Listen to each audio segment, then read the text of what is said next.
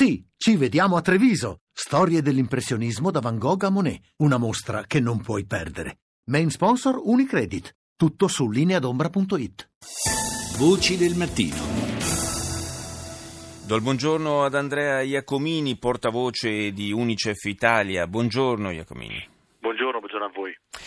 Parliamo dell'iniziativa assunta proprio dall'UNICEF eh, con questo Aleppo Day eh, che si celebrerà domani, una giornata dedicata alla sensibilizzazione eh, rispetto alle sofferenze vissute dai bambini eh, di Aleppo, ma eh, forse eh, per estensione potremmo dire tutti i bambini coinvolti in questo conflitto e anche in quello nel vicino Iraq che insomma stanno ormai da anni soffrendo soffrendo in maniera particolare.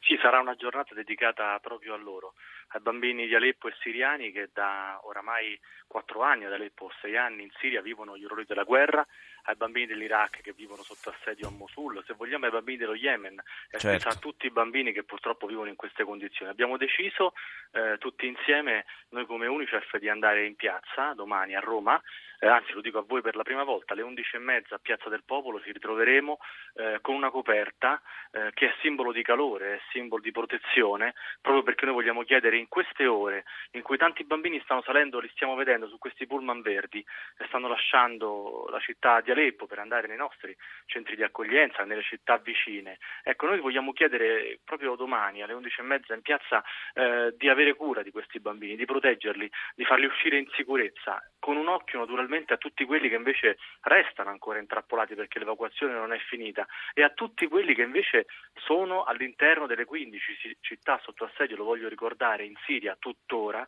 eh, una guerra che ha prodotto 5 milioni e mezzo di rifugiati, 500 mila morti e purtroppo che ha prodotto un numero di bambini che noi abbiamo smesso di contare nel 2013, erano morti 13 mila bambini, oggi questa cifra eh, si è quintuplicata. Però vogliamo anche lanciare un messaggio di speranza che magari dopo l'evacuazione di Aleppo seguano altre evacuazioni, che finisca questa guerra e che la generazione viva ancora in Siria, quei giovani e quelle ragazze che hanno visto di tutto, che hanno subito tanti traumi, possano però essere poi protagonisti di una ricostruzione. Ecco, questo è un po' il messaggio che noi abbiamo deciso di lanciare domani, in cui abbiamo chiesto a tutti gli italiani di mettere una coperta sui propri balconi, in segno proprio di vicinanza a questo popolo che soffre ormai sì. da troppi anni, ma dall'altra parte appunto anche di venire in piazza alle 11.30 per dire basta a questa guerra.